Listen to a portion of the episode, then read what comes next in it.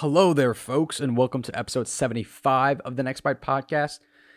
Do you ever look at a dandelion and think, man, I wonder what that can do to protect our environment, to give me more feedback about what's around me? Or do you ever think about the cilia on a bacteria and think about how that might save your life one day?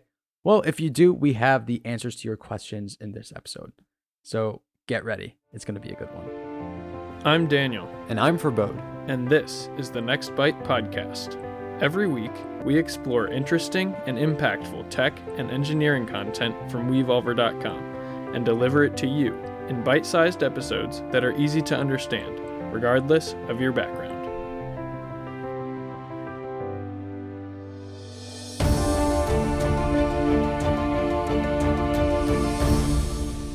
All right, people, let's get this party started with dandelion inspired sensors as Article 1. This one's coming out of the University of Washington. And honestly, it's probably one of my favorite articles that I've read in the past couple of weeks. I'm going to be honest with you, man. It's good. It's really good. Hit it's just so it. okay. So this we've kind of like touched on this idea for a uh, couple episodes in the past. You know, IoT is becoming big. We want to monitor large areas very easily. Low powered devices. How do we get around it? We talked about ocean monitoring, if you remember a little while ago. But the goal is always Mhm. the same: large sensor network covering a wide area.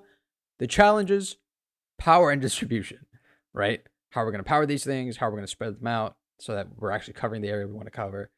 And these folks were like, huh, you know, dandelion seeds kind of spread well. Can we leverage that in any way?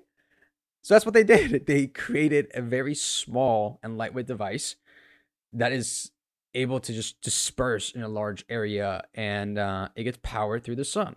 So the circuit itself is fascinating, and that, that's what I'm going to touch on to begin with, unless you have any questions, of course, at this point. We good? No, I just I think it's awesome that they chose dandelion seeds. The the way I think about it is like they're like a tiny little umbrella, or maybe maybe a better analogy is a Yes. parachute with the payload at the bottom being the seed. Like if a dandelion seed lands fuzzy side down, the seed never like touches the soil and germinates. Um, in the same way, like I'm guessing they've got like some type of sensor package or computer or something that they want at the bottom, and by being inspired by dandelion geometry, they can make sure that these things land in the orientation that they want. How are you always so on it? It blows my mind. Yes, you're absolutely right. So, one of the things that they wanted to replicate here was that parachute like design because, you know, spoiler alert, there are solar cells on this thing. As I mentioned, it's powered by the sun. So, you want to make sure the solar cells are always facing upwards so that you can use the sunlight to power the thing. Um, but yeah, so real quick, just going through the circuit design, it's composed of a very small off the shelf processor made by Microchip. It's called the A20 Tiny, if I'm not mistaken. And solar cells, it's got a startup switch, a temperature sensor, a humidity sensor, a light sensor, and capacitors. So you can store a little bit of energy for every time you need to power up. Now, what's critical in the circuit to know is that startup switch. So the role it really plays here is every time, um, let's say the sensor wants to turn on and transmit some data, it needs to make sure it has enough energy stored in the capacitors to do that. So it's kind of like passively checking like are we good can we start up can we start up and once the solar cells have provided enough energy to the capacitors it's like yep we're good to go let's power it on it processes it. and it um, is able to transmit data to some sort of central receiver um, that's the genius part of it but now let's talk about this parachute it's actually made out of um, dan you're, you're going to be uh, loving this it's made out of Kapton's polyimide film Awesome. We know we know a bunch about working with polyimide. Yes. And what's interesting about it is they're designing different geometries for what this parachute's going to look like. And um, at first, I was like, oh, they they just have this one optimized design for what they want to do, but they've actually changed the morphology from design to design to make sure that when they're like spreading these parachutes from the air to the ground, they don't all land in the exact same like cluster. They want them to drift to different areas, right? And that is so cool to Oh, me. Oh, that's dude. super cool. And uh, a couple quick things to know about this device that they've made. It has a maximum payload capacity of 70 milligrams. So, you know, can't put on too much weight. But this whole circuitry design they've come up with only weighs 24 milligrams. So you got a little bit of room to add stuff if you want. Um, that's the TLDR gist of what they've accomplished here. But obviously, the juicy part, what everyone wants to know, did they do anything with it? The so what? You know, like yeah, how how does it work? What can it do? Where will I see dandelion sensors being used in the real world? I got you. So he, here's the test they did. Um, they they spread out a couple of these to see how they performed. Um, and what they noticed is that the wind could carry these devices for the length of a football field at times, which is quite substantial. And from the from the devices that they dropped, 95% of them landed solar cell up, and that's a pretty good success rate, right? Like, yeah, that's if you're thinking sweet. about it, there's no active articulation to make sure that they're twisting up. It's just kind of chance and the design of that parachute, and it works pretty well 95% of the time. Um, and then they did some testing. So with the sensors that they had fabricated, they were able to get some environmental monitoring data, and that that's you know humidity, temperature, but they were also making some variations. So we had some wind speed detection um, sensors, and then they used a magnetometer on a couple of these devices to detect nearby cars in the field that they were deploying these in. All of them were able to send back their data via um, backscattering. If you remember from our, the work that we did with RFID, backscattering is like this passive way of sending data back so that you're using less energy if you're speaking to some sort of receiver. In this instance, they were talking to some sort of onboard radio on a drone. And from their estimates, you can use a drone to deploy thousands of these sensors all at once. I threw a lot there. Yeah. But no, that that's pretty sweet. Um, especially in my mind, one of the coolest parts is using that bio-inspired design from Dandelions, um, being able to make sure that the payload lands down 95% of the time. That's an awesome success rate. Um, and especially, I think the way that they've designed these to um, work efficiently um, in like a low power or a low energy scenario so that you can use these for for weeks and weeks and weeks to come right? Using backscattering and the rfid protocol we, we've learned about before. Um, I, I, guess i'm interested in learning what type of data they plan to connect with, collect with these. Is you know i know you said like temperature humidity light. Are they looking to get super accurate weather forecasting or are there other types of data they're looking to collect in the future? Gotcha they didn't really mention that as of right now. Um, I think this was more of a proof of concept and you know humidity. But m- my guess would be this is super beneficial um, if if you're a farmer, especially if we're talking about humidity and um, soil moisture data, how temperatures changing in localized areas of the area that you care about. One thing they noted for future work is they want wanted they want to investigate mesh networking, and that's where you have every sensor being able to talk to each other before sending data back. And the reason they said they wanted to do this is like in case one sensor notices very very high temperatures that indicates like a fire, it can alert everything else and um, you know escalate that upwards as it needs to.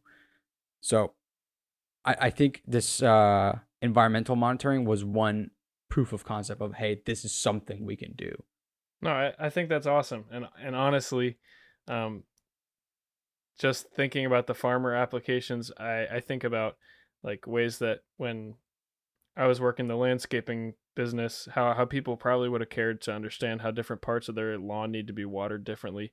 It's kind of the the micro scale of what you're talking about using this thousands of these over the lengths of football fields and stuff like that but honestly there's there's a lot of uh, benefit to this type of sensors you know the way that they can be deployed the fact that they're low energy and the fact that you can make them uh, biodegradable i mean that sounds like you can implement these pretty easily into like you said like a attractive farmland and be able to collect data over a long period of time based on the fact that they don't need that much energy to operate and they can be um, operated by solar energy. I think this is a really awesome solution. Yeah for sure. Um, before we move on, I, I want to make a couple of quick notes about things they mentioned they want to tackle in future work. They they talked about using biodegradable materials for the parachutes, which I'd love to hear.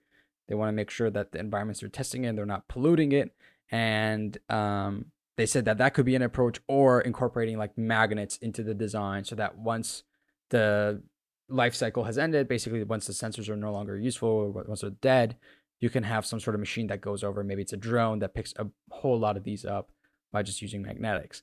Then they talked about a uh, mechanism potentially to navigate during the fall. So as these parachutes are coming down, like can we change their geometry in any way to direct them towards our areas of interest to make sure that we're actually having coverage there, and potentially some sort of active locomotion to change the position of the sensors while they're on the ground to get them closer to the areas that we care about. And then the last thing was that mesh networking thing that I talked about earlier.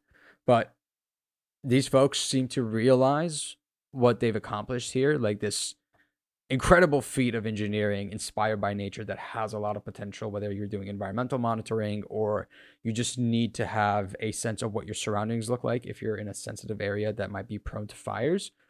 And they have some really great ideas on how to improve on this uh, foundation for a brighter and greener future. It's awesome man. And you know anyone that's listened to this podcast for more than a couple episodes knows that we're we're uh, huge nerds and we geek out especially around uh, bio inspired solutions. So this one gets me super excited because you know it's it's pretty easy. This is gonna sound super poetic and cheesy or whatever, but it's super easy to like just blow a dandelion and be like, oh, that's cool. And wow. think about it again. But the fact that they're able to you know take that as an inspiration for a solution that could now um, help farmers or help reduce the risk of f- fire in certain areas. I mean, this this all seems really really interesting to me and the fact that it all goes back to the simple thing that we a lot of us did as a kid which is like picking a dandelion and blowing on the seeds.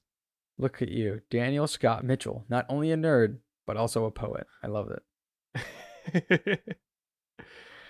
Awesome man. Well i'm going to jump us into our second article here which is also bio inspired solution right? Sticking with the theme of this episode this is a team of researchers from harvard's engineering school and they're making self-propelled endlessly programmable cilia. And I didn't know 100% what cilia were uh, before researching for this article.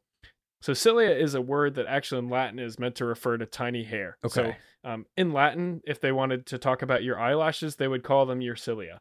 Um, but in the scientific sense, we're talking about the tiny little hair-like structures that are on the outside of single cellular organisms. So if you think about like a little tiny bacteria or certain types of cells that navigate their way around, they typically use cilia to swim. And they're really cool single hairs. They cover the entire surface of the cell and they make complex motions like bending, twisting, and reversing. And they're smaller than the size of a human hair. So it's a, it actually looks like a bunch of little hairs on the size of a cell. And if you can think about how small a cell is, if you were to think of a hairy cell, the little hairs on that cell are the cilia. And it's how they do all these things like swimming around and navigate their way through the world. So if you're trying to make tiny robotics, what you want to do is being able to emulate cilia that we have in the real world on bacteria. If there's a way that we can engineer our own cilia and program our own cilia to allow our tiny robotics to be able to navigate their way through a fluid or th- through the world, uh, the most immediate example that comes to mind is um, if you're trying to put like micro sensors inside the human body for for health reasons, right?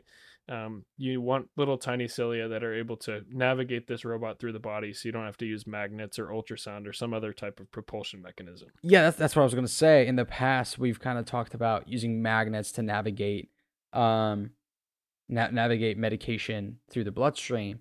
And I think one time we talked about these like what was it frog inspired robots that had these mouths that look like pac-man that could kind of propel themselves forward? So i'm yeah. curious to hear about how the cilia is supposed to work what it's made of. Well and, and cilia are the um, primary me- mechanism by which single cellular organisms are able to ma- maneuver themselves around. So if there's one solution we should look at and try to draw inspiration from it's the one that's most successful in the real world and that's cilia. Fair. Um, engineers that have tried to develop cilia to date um, trying to make you know microstructures that are smaller than a human hair that can do bending, twisting, and reversing, all programmable by some type of chip.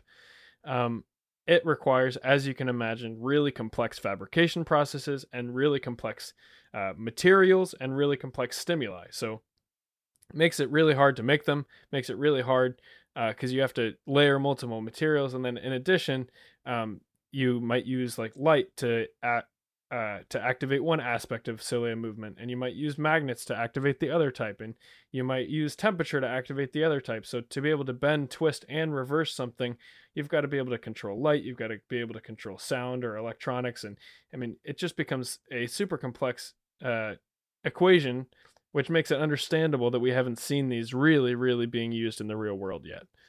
That makes sense. That makes sense. So is the goal application here um, drug delivery as well?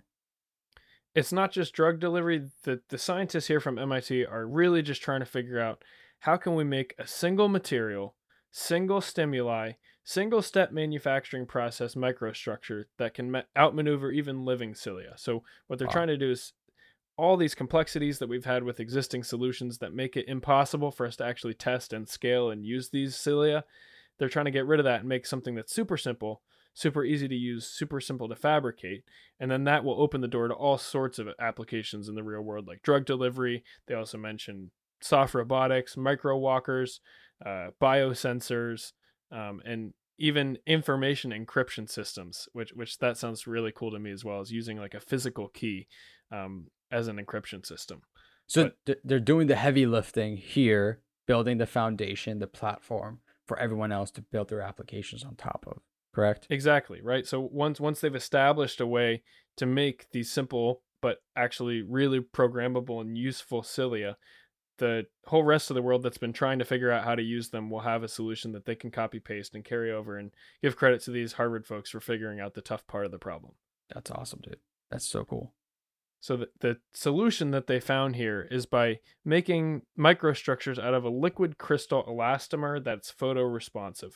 And I'm going to break that down because that's a lot of long words, science sciencey words in there, but it it's actually pretty self-explanatory when we break it down.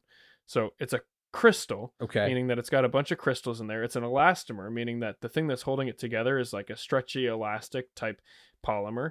And then it's also photoresponsive. So it means it moves under different conditions with different lighting. and So it's liquid. And it and it starts as a liquid, so it's easy for them to make into different shapes um, before they cure it into the final structure. Got it. So basically, you've got this blobby, elasticy type polymer with a bunch of crystals that are out of alignment when they're inside that inside that elastic structure. But when they're illuminated, the crystals snap to a specific shape, and then when the lights turn off, it goes back to the out of aligned shape that it was before.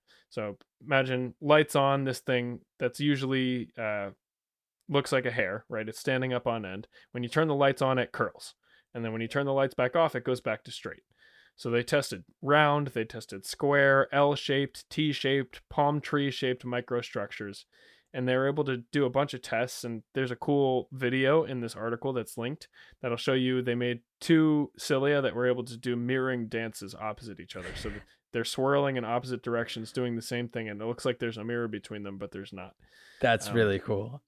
and they were able to control this basically because there's a bunch of different parameters that they can use to program the movement of these cilia. So in addition to the geometry of the cilia, like we said, round, square, L-shaped, T-shaped, palm tree shaped, they're al- also able to use things like illumination angle, light intensity, um, the alignment of the crystals inside that structure, the temperature at which that they were controlling them, as well as the intervals at which you flash lights on and off.